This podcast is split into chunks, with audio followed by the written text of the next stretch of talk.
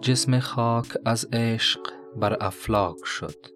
که در رقص آمد و چالاک شد.